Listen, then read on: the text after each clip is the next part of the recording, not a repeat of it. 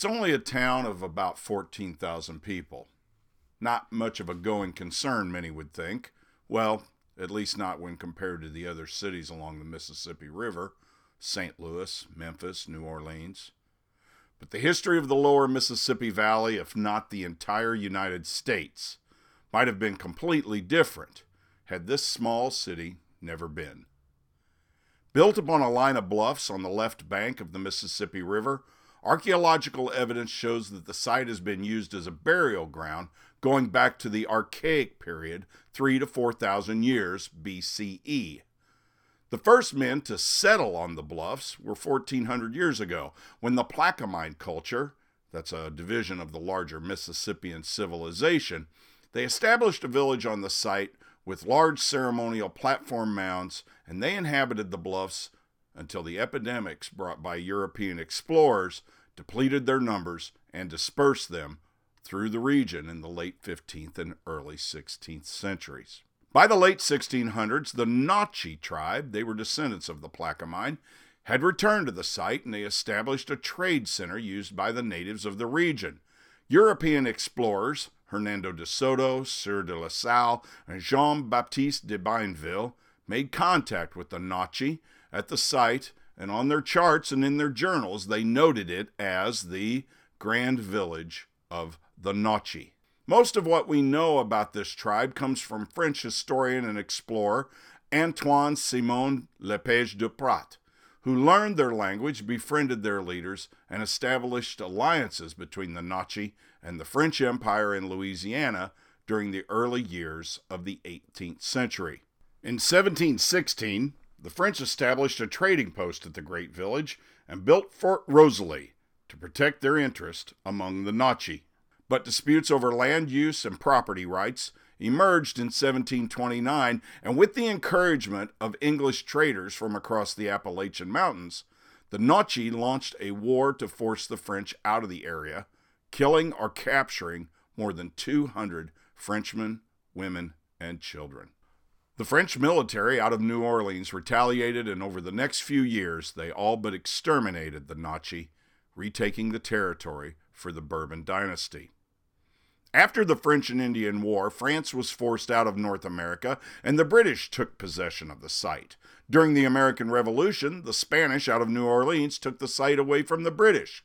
Now, after the war, the U.S. and Spain disputed ownership over the territory until a resolution in 1795 with the Treaty of San Lorenzo gave the United States possession of the territory, and in 1798, the site became the first territorial capital of Mississippi.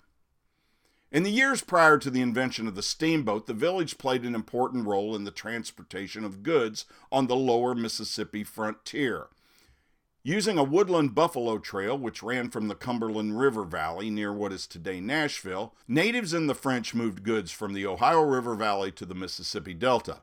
Americans took advantage of this trail also. After rafting their agricultural goods down the Ohio and Mississippi rivers to New Orleans, instead of taking a keel boat or canoe back north, they would travel by land to their homes in Tennessee, Kentucky, Ohio, and Pennsylvania using the old Buffalo Trail, or in the parlance of the day, a trace, cutting many days and hundreds of miles off of their return home. When steamboats began to navigate the big river, the village became the busiest economic center in Riverport, from which the cotton of the Mississippi Delta was shipped to textile mills around the world. Another economic activity that brought wealth to the town was the slave trade, both legal and illicit, which was finally ended when the Union Army occupied the town during the Civil War in 1863. There was very little fighting during the Civil War around the town, and because of that, Today, visitors come from all over the world to see one of the largest collections of intact antebellum architecture in the United States. After the Civil War, the Riverport made a rapid economic comeback with an influx of money from the North.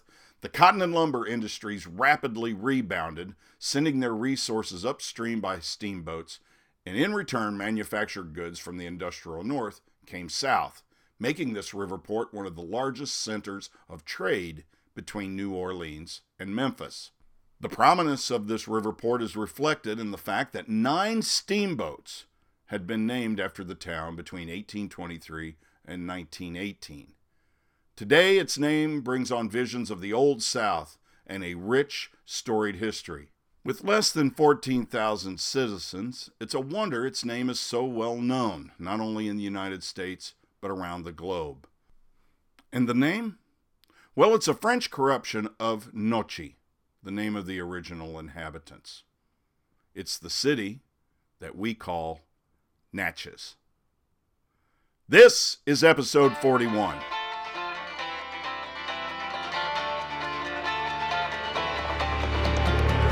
Welcome to the Brews Traveler, exploring the craft beer scene across North America, one craft brewery at a time. And now here's your host, the man who gets more MPP, that's miles per pint, than anybody, Allen Tatman.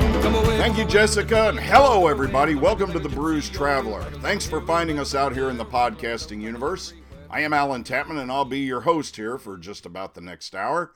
And this week, we're going to visit one of the most storied small cities in America, Natchez, Mississippi. And we'll find out how a young lady from Plymouth, England, and a U.S. Marine assigned as security to Marine One, that's the president's helicopter, I hope you know. Well, how did these two come together and make a brewery? You're going to get to meet Lisa and Patrick Miller, founders and owners of the Natchez Brewing Company.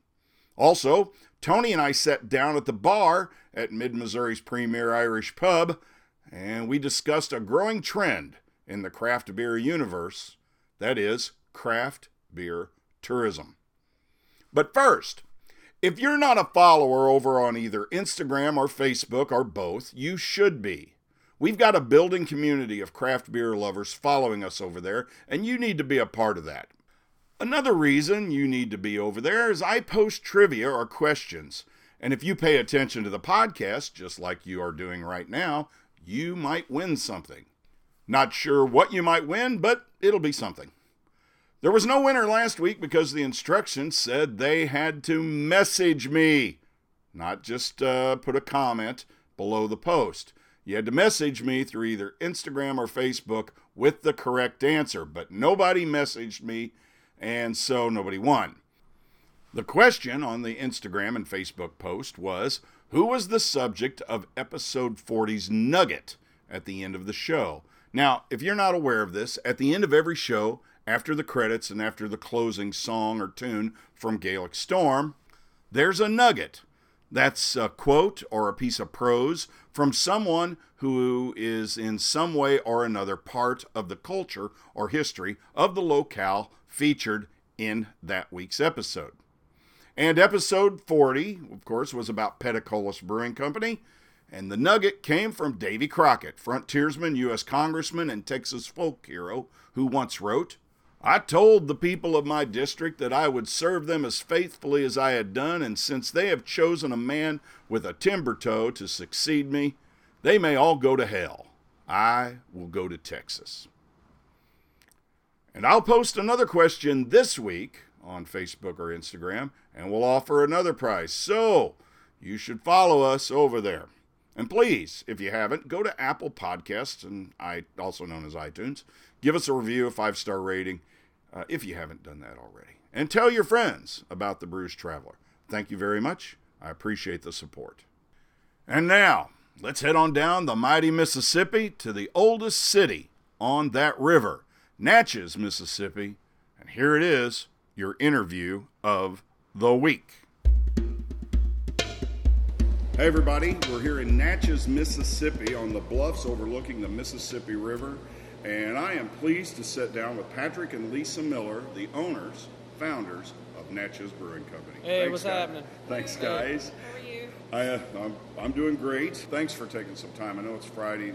Fridays are hectic, whether you're in the brewing business or the ta- uh, bar business. The Fridays are always nuts. Yeah. So thanks again for taking Absolutely. some time. Thi- is this the first production brewery back in Natchez since pro- Prohibition? It is. I'm Yeah. not. I'm not sure they've ever had a brewery here before. Really? Yeah. I'm not sure there's ever a brewery in Mississippi. I don't know. I, I I've don't never. know. Well, I, I remember. I were uh-huh. Leslie and Leslie and Mark Henderson down at Lazy Magnolia. Yeah.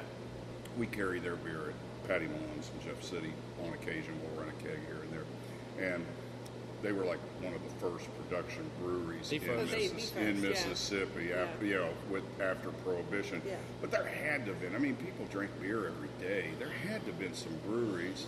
I, I you would, uh, would guess there was, but I don't think I've ever heard of one. They might have been illicit. you Yeah. know, you- you That's just- pretty common yeah, in the yeah, South. Yeah, yeah. So, how long have you guys been here now? So, what, we've been in business in 2015. And then, no, I'm sorry, 2014. 2014. So you've been here five years now. Yeah. Yeah. I guess so. We're this building is somewhat new to us. Feels like Yeah. we just moved in here, but we got into this building in 2017. Oh, okay. Yeah. All right. You, you I I meet a lot of couples that are involved in the brewing business, the beer business. Um, but you guys have a really interesting story. Tell us how you met. go ahead, Lisa. Um, okay, so we met back in 1998 Yep. when the internet was still brand new, and uh, I was in England um, on the computer, and Pat was in Washington D.C. on his computer, and we met in like a on a chat type Right. thing, and uh, so we ended up kind of dating long distance. We visited, and then. Um, I guess kind of lost touch, and that was, and then I ended up moving to the states in 2001. We didn't know we didn't know each other at that time. Well, we knew each other, but we weren't in communication with each other at that time. And then in 2010, he found me on Facebook, and you uh, you There know, because go. you can find anyone on Facebook these Yep. days. Yeah. I Met when we were really young. I was in the Marine Corps, and and then, you know, and fast forward a bunch of years, and then he was living in reconnected. Asheville, North Carolina at the time. Right. Um, Were you brewing there at that time? no, I was work, working in the uh, Smoky Mountains National Park, Mm. but I was home brewing, but not okay. Uh, not professional. Not production. Yeah. No. And uh, that's where I was really exposed to uh, craft beer. I'd had a little bit when I lived in Virginia as I was leaving, but it was, the brewery was uh, a brew pub, and it was Old Dominion, Okay. um, and that was really it until I moved to North Carolina, and then it just you know it was flourishing there, Right. Asheville area. So. Oh yeah, it's, it's one of the meccas on the East Coast, Yeah. and it's and I think it's going to continue to grow. Did you? I don't know if you mentioned this when we were talking, but you're from you're from Plymouth, Plymouth, England, which is in. Devonshire, right? in Devon. Yeah. Right, right. And then now, Patrick, you're a native of Natchez. I am. Yep. Yeah. The, the last time I was here in this city was when I was in college. They were filming uh, North and South Part Two. When I was at North, I was at a small university in uh, Northwest Missouri, and the Civil War reenactors. I Yeah. got in with them, and we came down for two weeks for the filming of that. and I don't remember a whole lot about it because it was pretty much sauced the entire time. you know. That's a long time ago. That was a long time ago. I'm I'm old. My teeth are very long, but uh, but no. Uh, this is one of the richest histories uh, of any city. I, I'm from Hannibal, Missouri, originally, so that town has a rich history, of course, because of Mark Twain. But Natchez, uh, this this place is the, it's really really old and rich. I mean, it goes back to even the Native Americans. This was a trade route Yeah. for them. This was a crossroads. Yep. And then, of course, when the Ohio River and the Mississippi, the flatboats coming down, they'd use the trace to get back up into Kentucky. So it's a very interesting city. A lot of a lot has happened here. Right. Yeah, I mean, we just had our, what we, I say we just, time flies, but we had our, our 300 year tricentennial birthday. It's like three years ago now, I think, wasn't it? Yeah, three years ago. Yeah. Yeah.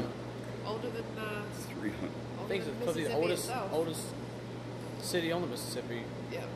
Yeah. What they tell us. I mean, What year was the tricentennial? Uh, so I think 2016. Sounds about right. Yeah.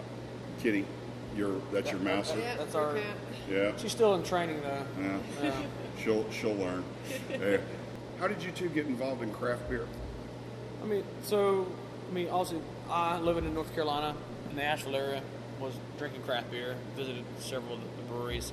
Um, when Lisa moved there, Had no idea about craft beer. Yeah, her first exposure was North. Carolina. Um, it, really, we moved back here, and uh, you know, I've told the story many times. We really just missed one craft beer. This was 2012. Yeah. 2012, Mississippi had Lazy Magnolia, and I believe Lucky Town Brewing, which was in Jackson, had um, was doing a Kickstarter, so there wasn't a lot of craft beer to be found Right. here. Um, so we missed it, and we wanted to. We, were, we decided that's just what we wanted to do. We wanted to open up a, a brewery. Well, we knew we wanted to open a business. We Yeah. just wasn't sure what it was going to be at the time. Right. And then after realizing the lack of craft beer and and how it really was movement at the time, uh, you know, elsewhere. we There's an opening. Yeah, we decided, what, you know, why not? yeah. And Why not? You're- Why not? You've got a you've got a cool atmosphere here in your tap room. Your brew house is right here. There's nothing separating Nope. the tap room from the brew house, so your your customers can come in and you know, like it was one of the if if it's in sight, it must be right. And I, That's it's re- it's really cool. It's really You're in the middle of it. Right. I mean, almost. Uh, So- it's um. So now, do you guys ever have production going on while people are here drinking beer? It- Well, yeah, it happens. happens. Yeah. Normally during the week on Right. Wednesdays and Thursdays. Right. Uh, that has happened many times. Right. And it's normally towards the end of a brew day. Right. You know, we're finishing up a boil and just finished a process, but that is yeah, absolutely. Thursdays are usually a double brew day, and so he normally gets done around like 7.30, 8 o'clock. Yeah. So, So the tap room's we been open open. at 4, so. Great. Yeah. So, h- how how many uh, barrels is the brew house? So our brew house is technically a 15 barrel, though we squeeze in about 17 barrels. Okay. Um, fermentation tanks are um, are 30s, but also we're getting in about 34 barrels. Okay. So um, we, we try to brew if everything's going as planned twice a week and uh, double brew, Right. No. and then um, package twice a week. Right. Okay. So packaging. Where's your distribution? So we're currently distributed throughout Mississippi and Louisiana, and we just got uh, state approval for uh, Texas. And Fantastic. we should be we've signed with um, for distribution into Dallas, and we're that we're hoping that's gonna be approved or be done in the next couple of weeks. We're waiting on label approval. Good luck. Yeah. Yeah. Uh, it's exciting. What was uh, production last year? Oh, what, We're about a thousand. yeah. So we're Okay. still pretty small. Mississippi is a very small craft beer market. Oh, I know. Yeah, it's I mean, very very small. Lazy Magnolia. We we sell them in Missouri, but I was I was amazed they only did twelve thousand barrels of beer, and they're number one in the state. Yeah. It is So getting, it's still growing. it's getting very very. I mean, well, I mean, well, that said, it's getting we- tough, we've got though, a for- couple that are closing, so Oh. it, it's just a tough state all around for. What do you what, what do you think? Why do you think that is? People just not familiar with craft beer, or I think it has a lot of things. I think I think it's some of it's just um, yeah, it's, Mississippi's a very rural state, Right. so you don't have a lot of like big cities where there's a big populace Right. that are people are hanging out. You know, I mean, we're not Birmingham, we're not Dallas, we're not New Orleans, we're not Baton Rouge. We don't have. I mean, we have Jackson, right?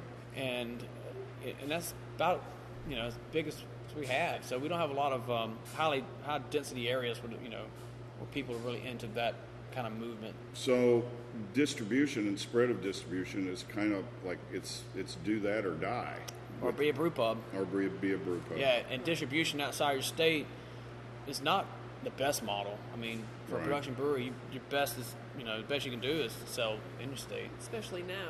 Yeah, now so many craft so many breweries. craft breweries, Right. your best bet is to stay regional. Like going into Louisiana, what's the nearest big city to the west? Bigger town, Monroe, Uh, West. I guess, I guess Monroe would be uh, the next. I don't know. I mean, our our bigger markets is really um, for us in Louisiana is, is Baton Rouge. and yeah, even It- yeah, it's Baton bigger for us. yeah. Bigger than New Orleans. yeah. Yeah, Well, you got a college town there. yeah. Yeah. You know, I mean, one of the biggest college towns in the SEC. And uh, but so yeah, I can see where that would that would be a Yeah. a, a fit. You know, Yeah, it does really well. Here in the tap room, how many handles do you normally run on uh, on the in the tap room? I mean, we have 12 set up, one nitro. Um, we try to keep them full, Right. and it really depends on. I mean, right now we're just getting back coming out of winter, Right. So during winter, beer sales get really kind of slow down. Um, so probably about hopefully mid spring we'll have it all full again. But you know we'll go through Right. ups and downs depending on. So and we try to keep them all. We'll have a blowout weekend in the tap room, and they'll just drink us dry. You know, so, so is, is basically We- we have to try and keep keep up with Keep them. up with that. Yeah. Yeah. Well, it's not a bad thing. Yeah. Uh, not at all. And like most breweries, the tap room is where we make, you know, that's we make a lot of money at. Right. It's direct money Right. right. to the brewery, and that's what really supports the brewery. Supports a lot of other things, you know. I'm drinking here your Capital IPA. This is a hazy style. Yeah. And it's juicy, dry hopped. What do you know? What what hops are you? Do you So have in it's here? uh, dry hopped with a mosaic and El Dorado, a little bit of Columbus in it, um, and that's that's really fresh. It's really really green. Probably. I, we, I find that green, we yeah. find that beer needs a good two weeks to kind of. So you think this is a little green right now? Oh yeah, yeah. It needs a good two weeks to kind of just come together. All the flavors meld. Yeah, Still, it's pretty. It's, I had one earlier today. it's refreshing. Yeah. I mean, it, it really is. It's a good beer. Yeah. A lot of times when you get an IPA, especially uh, one that has a large different variety of hops and dry hopped, Yeah. you get nothing in the flavor except that explosion Right. of citrus or you know uh, pine Yeah. needles or whatever, right? And this one, no, you're still getting some of the sweetness of the malt and uh, the hazy character of it. It- The, the body of the beer is really Yeah. nice. Yeah, it's a good beer. I'm, Thank I'm- you. Yeah. Thank you. What? So, what's your number one seller? Uh, You know what? Uh, it depends on where you're at and with our distribution stuff. So in here, Natchez, our blonde is our best seller. Right. Um, other parts of the state, the Alter State. Okay. Other parts That's of the state. your. That's your. That's like a Marzen style, Well, no, it's a, German style. German alt beer. Alt beer. Alt beer. Yeah. I'm sorry. Yeah. Fantastic beer. Yeah. I'll have to try a little bit of that Um, too. Capital's our best in uh, Louisiana. Um, our sours do really, really well everywhere, especially the fruited sours, uh, the fruited kettle sours. Right. So right now we have a strawberry. Uh, Southern Grace is our Berliner Weiss. Uh, Bishop Gun up there is a. Um, we've been doing small batches of it.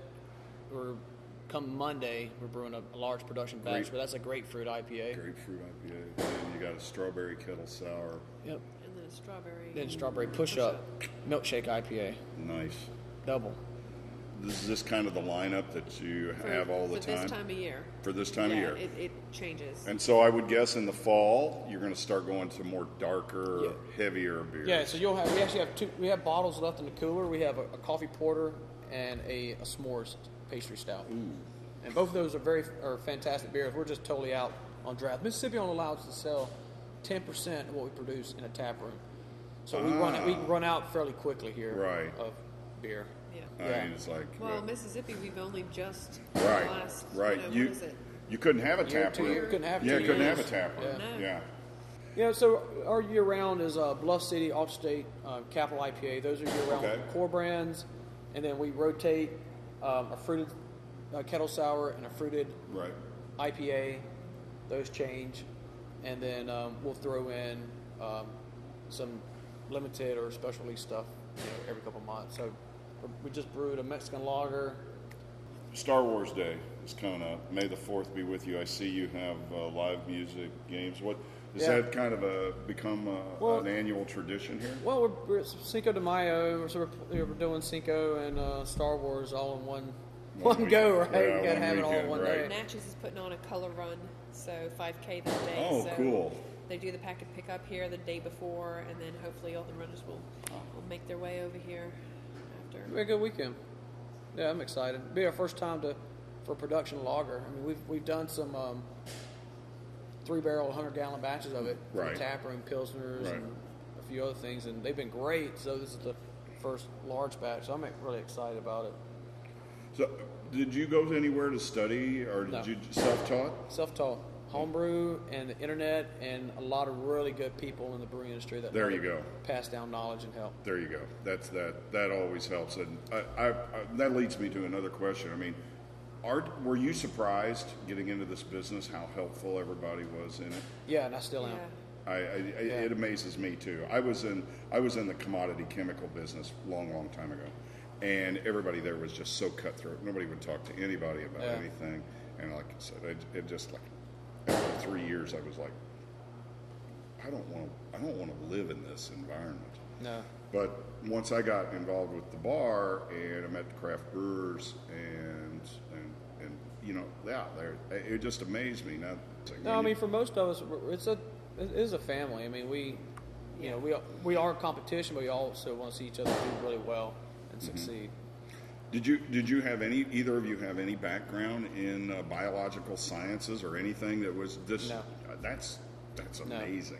Yeah. That's a, you know, that's a, that, but just He a path. li- his brain amazes me. Like Uh-huh. he can literally read something or watch something and make something and make it happen. Right. Yeah, it's like I mean he put this whole place together.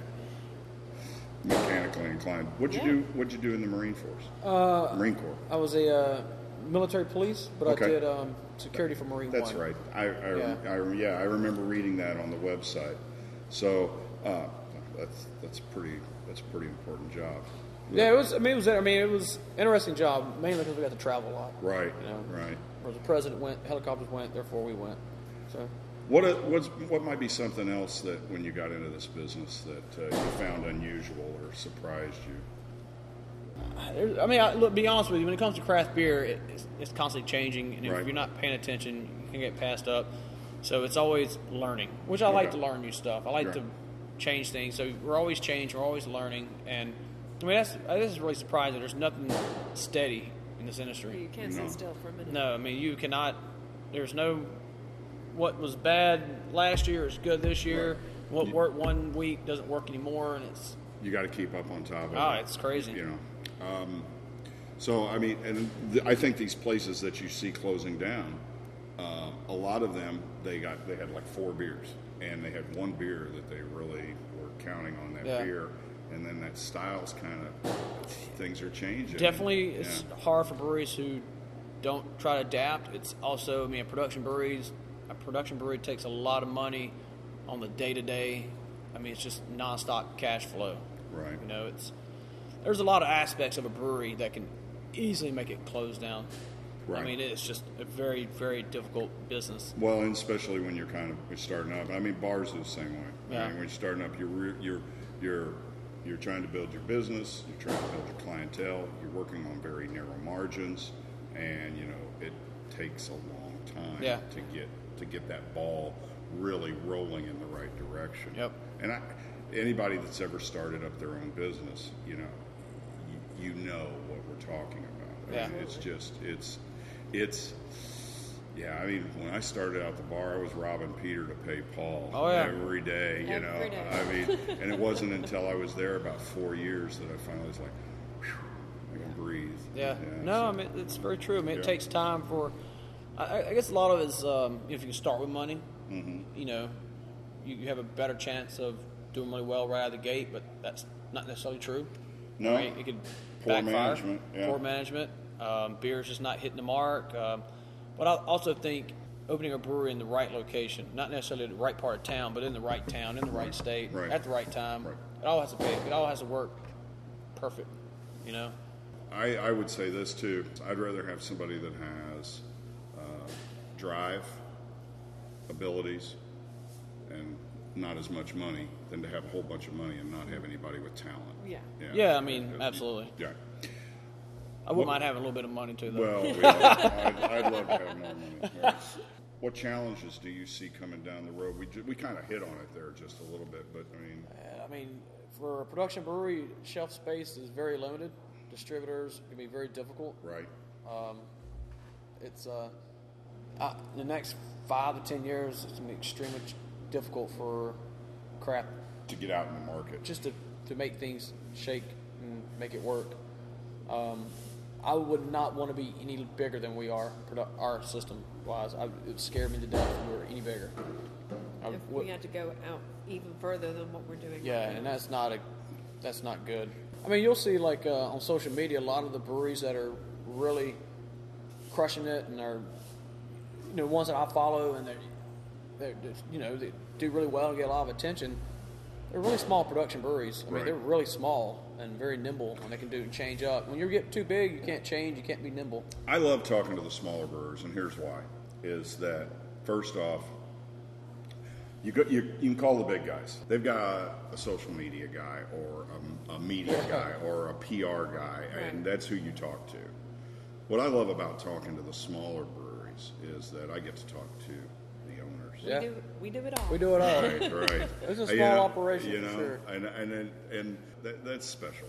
You know, has Natchez got something coming down the river that uh, everybody might want to know about? We're getting ready that time of year. We have a lot of things. We have our uh, food wine festival in July. which is a weekend of just drinking and partying, really. Here in Natchez. Uh huh. Um, October's always a great weekend. We have uh, Balloon our balloon races. That's another That's the Weekend. Hot air balloons. hot air balloons. Yeah. What, or do they launch over across the on river? the bluff. No, oh, over on the here. bluff. Wow. Right in front of Rosalie. Wow. Well, while they different places throughout the town they have like di- races and stuff, but Yeah. um, they'll do a balloon blow Yeah. on right in front of Rosalie. That'd be tight. Yeah. Yeah, it's a lot. It's just that's a good weekend. We have And then uh, we got uh, the Bishop, Gunn Crawfish Boil in May in a couple weeks. May 11th, right? Which is what we're doing the, the grapefruit IPA for. All right. Yes, Well, sir. tell me about the Bishop Gunn Crawfish Boil real so quick. Bishop Gunn is uh, one of, is one of our local bands. It's kind of really up and coming. Doing Okay. really- I don't know. I don't know how they followed in the, the, the music industry, but they're doing I think probably really well. What Yeah. kind? What kind of music? Southern Rock. Yeah, Southern Oh, Rock. really? Yeah, really. I mean, Very good. very good. Last year they decided. I mean, they're they're really about investing in the town. Mm-hmm. It's like trying to get Natchez, you know, known and just trying to bring more to the town. Right. So last year they set up a music concert, a concert out, you know, and um, part of that it was a crawfish boil, Mm. and uh, we drew in a couple thousand people to it. About 3,000 people. Yeah. So this year they're doing it again. They're expecting double. It- They have a- an amazing uh, music lineup for it. We're releasing the Bishop Gunn uh, Grapefruit IPA Right. for it. So Well, I want to make sure to take uh, a bottle of that s'mores, Yeah, and uh. I'll, I'll grab some of those before I get out of here. Um, also, I need to get got to get a sticker for the RV. Absolutely. All right. But Patrick and Lisa, thank you so much for sitting down and talking with me. Yeah, definitely. And uh, Thank you. cheers. yeah, it looks like our uh, the rain has went away too. Yeah, so- let's hope so. I see blue skies Yeah. smiling on me. Thanks, guys. Absolutely. And that's it. Thanks again to Lisa and Patrick. Uh, really appreciated them taking some time out of a very, very busy day for them to sit down with me. And uh, I did a little follow up research, and I do mean very little. Uh, I did a Google search uh, trying to find out if there had been any legal breweries in the state of Mississippi, and I did not. But if any of you out there that are listening know of such a thing, please let me know. Message me over on Instagram or Facebook because I, I like to know things. That's just the kind of guy I am. Natchez will be a return stop for Brewlissies. I can promise you that. Beautiful city. Uh, I would like to go back and spend an entire day just exploring what it has to offer. And then uh, finish off the uh, afternoon and evening with some delicious brews at Natchez Brewing Company and another visit with Lisa and Patrick. And also, I need to give a shout out to Scott McCoy, the tap room manager, who took such good care of us while Marilee, Cody, and I were there. Natchez Brewing Company is located at 207 High Street on the bluff above the river in Natchez, Mississippi. Tap room hours are Wednesday, Thursday, Friday, 4 p.m. to 9 p.m., and Thursday is pub quiz nights. and That's when I'm going back. Weekend hours are Saturday, 12 noon to 9 p.m., and Sundays, 12 noon to 6 p.m. And Natchez Brewing is very dog friendly. Cody says thank you. Tours are available on Fridays and Saturdays, but you need to make a reservation. So, and if you're going to be in Natchez on May 11th, you don't want to miss the Bishop Gunn Crawfish Boil and concerts. You can always see what's going on at Natchez Brewing by following them over on Facebook at Natchez Brew, or you can check out their website, natchezbrew.com. Hej! Da da da da ja! Ha! Hej! Cardion scale. What's the rumpus? Now it's time for What's the Rumpus with Tony. What's going on in the world of craft brewing? Well, folks, it's What's the Rumpus with freelance journalist Tony Rehagen, recorded live before a studio audience at Paddy Malone's Irish Pub in Jefferson City. Hey, Tony. How's it going? How are you doing? Good to have you here, man. Yeah, good to so, be here. It's a Saturday afternoon. We had uh, some live uh, traditional Irish music going on. We've got some really good craft beer here. Uh, you're drinking Mother's Chug Suckle. Chug Suckle, Sunshine Chug Suckle, their New England style IPA, which we have on draft. And I'm enjoying a Brooklyn Brewing Bel Air Sour in the can. We don't have it on draft. But uh, so here, Cheers. Sláinte. Yeah. I drink about And somebody more. said, I, I somebody said, well, I always hear you saying on the podcast, they, you say cheers, sláinte. What's sláinte? Sláinte is health in Irish, and it's the traditional toast. And I've owned an Irish pub now for 19 years, so I just automatically say sláinte. All good to So Tony, what do you got for us this week? Well, something that's uh, I know that you know a lot about, and that, that we both kind of are passionate. It's at the at the heart of the podcast. It's uh, what they call beercations, beer tourism, and its effects, uh, its economic impact in the United States. Because it's, it's kind of interesting. More than 10 million people visit craft breweries every year, um, and it's become a huge attraction. It's not just something that people do on the sides anymore. I know uh, it's something that people like make trips to do to kind of try the beer from Yeah. from different areas. And I know you, Yeah. that's that's at the heart of what you decided to do. One of our followers on the podcast, a fellow down in uh, Texas named JD, he's the uh, Texas beer dude. Unfor- unfortunately, when we were down in San Antonio, he was on a trip up to the Northwest Pacific Coast on a beer tourism trip while we were in Texas. Nice. So, yeah. Yeah, no, totally. I mean, what's cool about it is like it, it's it's a throwback, really, uh, which is what's kind of cool about craft beer. I think is that it kind of dates back to like the regionalism of pre-prohibition breweries. Right. Whereas basically where you go is where you drink the local beer. Like if you were in a tavern or in a hotel, you drink the house beer or the beer that was made down the block. Right. Um, before prohibition came and then knocked out all those small brewers, and when they repealed prohibition, all the big guys were there, and you just get Budweiser everywhere, just like you know McDonald's and everything else. you know, right after Prohibition was over, at the end of uh, World War II, you know, the mass consumerism, uh, national networks on radio and then television. I mean, it just gave the big guys such an unfair advantage against small, local, regional breweries. Totally. And I mean, and and that hasn't that hasn't really changed. It's just that now I see all these entrepreneurs out there taking a chance. You know? Yeah. Well, what's cool is like because you see it like in, in every city, you see where there's all these breweries, and like you're like, how can they sustain this saturation? Like, how can you sustain all these different businesses? And really, when it comes to the tourism, it's a positive. Right. You have so many in a certain area, obviously because you don't want to be driving everywhere Right. over long distances, like bourbon trails down in Kentucky. That's always a problem. Like. It's all right there. It's all in a certain city, so it kind of twi- it puts the saturation problem on its head. Um, and these places are investing in their tap rooms and they're investing in their brewery tours. They become kind of part of beer trails and attractions. You see like the rise in flights, and we talked about that in one Right. segment fast. Flights are a good way to kind of like sample all the beers and kind of keep going all day. It's a way to kind of protect yourself against getting smashed and you know doing doing it that way. But you know, uh, uh, the Brewers Association talks about it, um, basically saying that the average craft beer drinker visits about three and a half breweries near their homes and two and a half breweries within two hours driving distance. So I mean, it's even kind of a local thing. Like you go to the neighboring town, it's really a throwback in that regard. Right. Just one of the few things where it's really kind of local and it's real still still vibrant, no matter kind of where you're traveling. Um, so much so that like Travelocity, the, the travel website where you book travel, Yeah. it started uh, its own travel index. Uh, you know, it, it kind of uh, rates Really? locations. Yeah, and so you can go on there and it rates locations uh, by different kind of uh, you know different criteria such as like ride share services, the accessibility via air airline, uh, the average cost of lodging. Um, you know, and it talks about the you know large and small metros in order to do that. Um, you have places like we've talked about before too, like uh, overnight stays, like at, at uh, Dogfish Head, at BrewDog in Ohio, and Rogue Brewing in Oregon. They have a bed and breakfast, kind of facilitating that idea that people are going to come as a destination. It's not just something they're doing on the side. It, this is why they're coming. They're coming to taste the beer. Um, and there are touring companies. I know that you, you do this as well.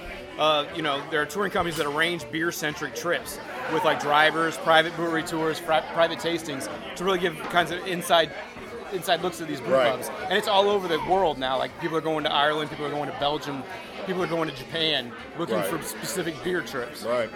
What you talked about Travelocity. You know, is there are there any apps that are useful in uh, in this pursuit? Other, I mean, a lot of the beer apps kind of have gotten into this. I know Uh-huh. that uh, Untappd has kind of got into this. Uh, there are some other, the Brewers Association. If you go to that, I mean, they're not instantaneous apps, but they, they do. You go to the websites of these these beer apps that you have. Um, they have a, an outlet for like, here's where you can kind of go. Here's where you can kind of stay. Here is like all the breweries in a certain area. That's what's awesome about Untappd is like if you uh, if you download that when you're in a town, that's the first thing I do when I land is I'm like, here's not only the, the verified outlets around you, but here's the hot beers that are trending Right. in your city. So like, you go to Columbus, Ohio, you're gonna see this beer is trending, and then you click on that beer and it'll show you where to find it, package and draft. So it's really like a one-stop shop.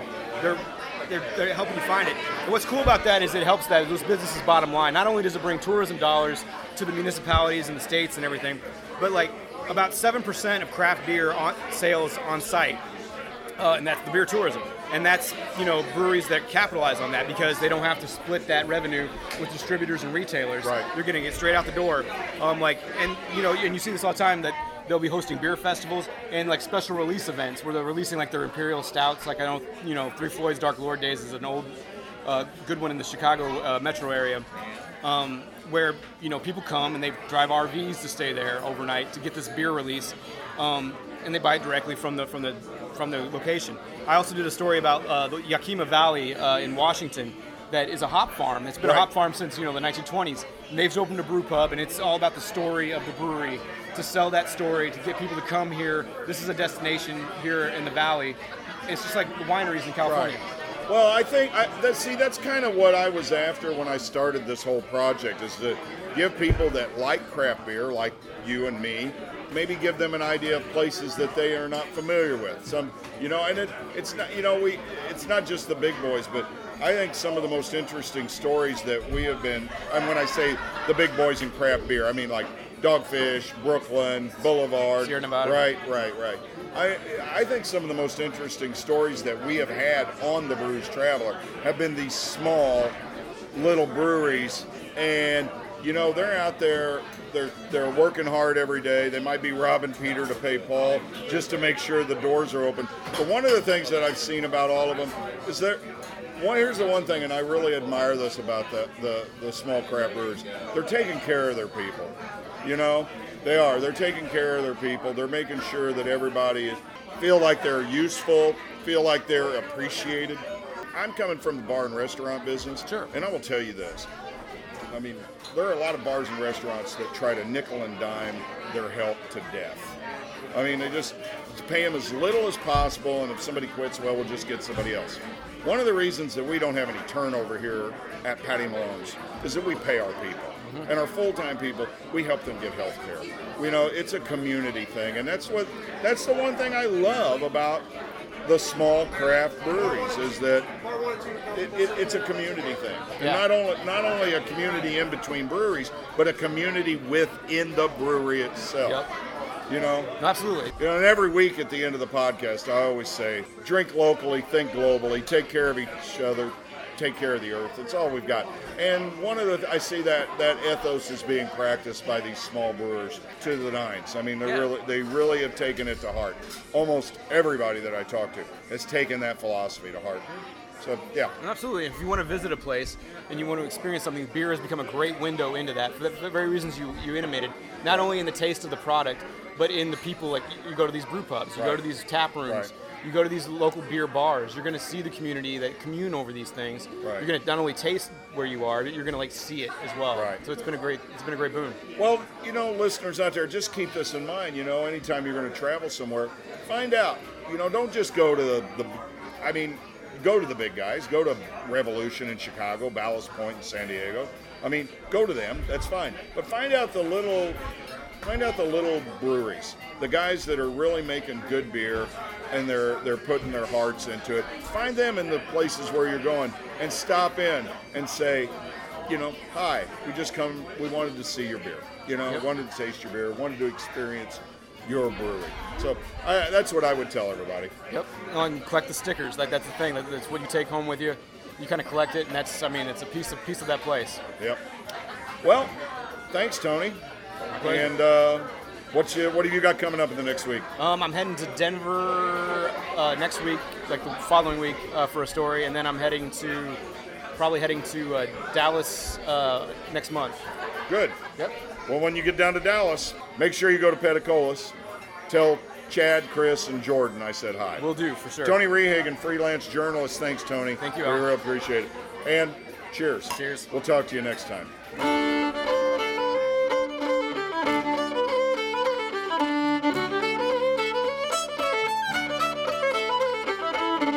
Been listening to The Brews Traveler. Follow us on Facebook, Twitter, and Instagram, or check out our website, thebrewstraveler.com. Cheers. And cheers to you, Jessica. And cheers to everyone out there. Thanks for listening, guys. Please follow us on Facebook and Instagram at the Brews Traveler Podcast. Send me a message if you've got a question, suggestion, or idea.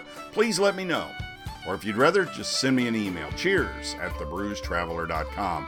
Please go over to iTunes, give us a five star rating and glowing review if you haven't yet. It would mean so much.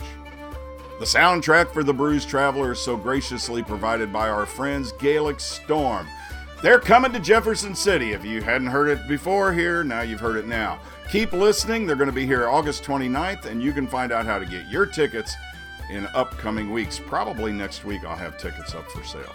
You can check out what else is going on with Gaelic Storm over at the website gaelicstorm.com.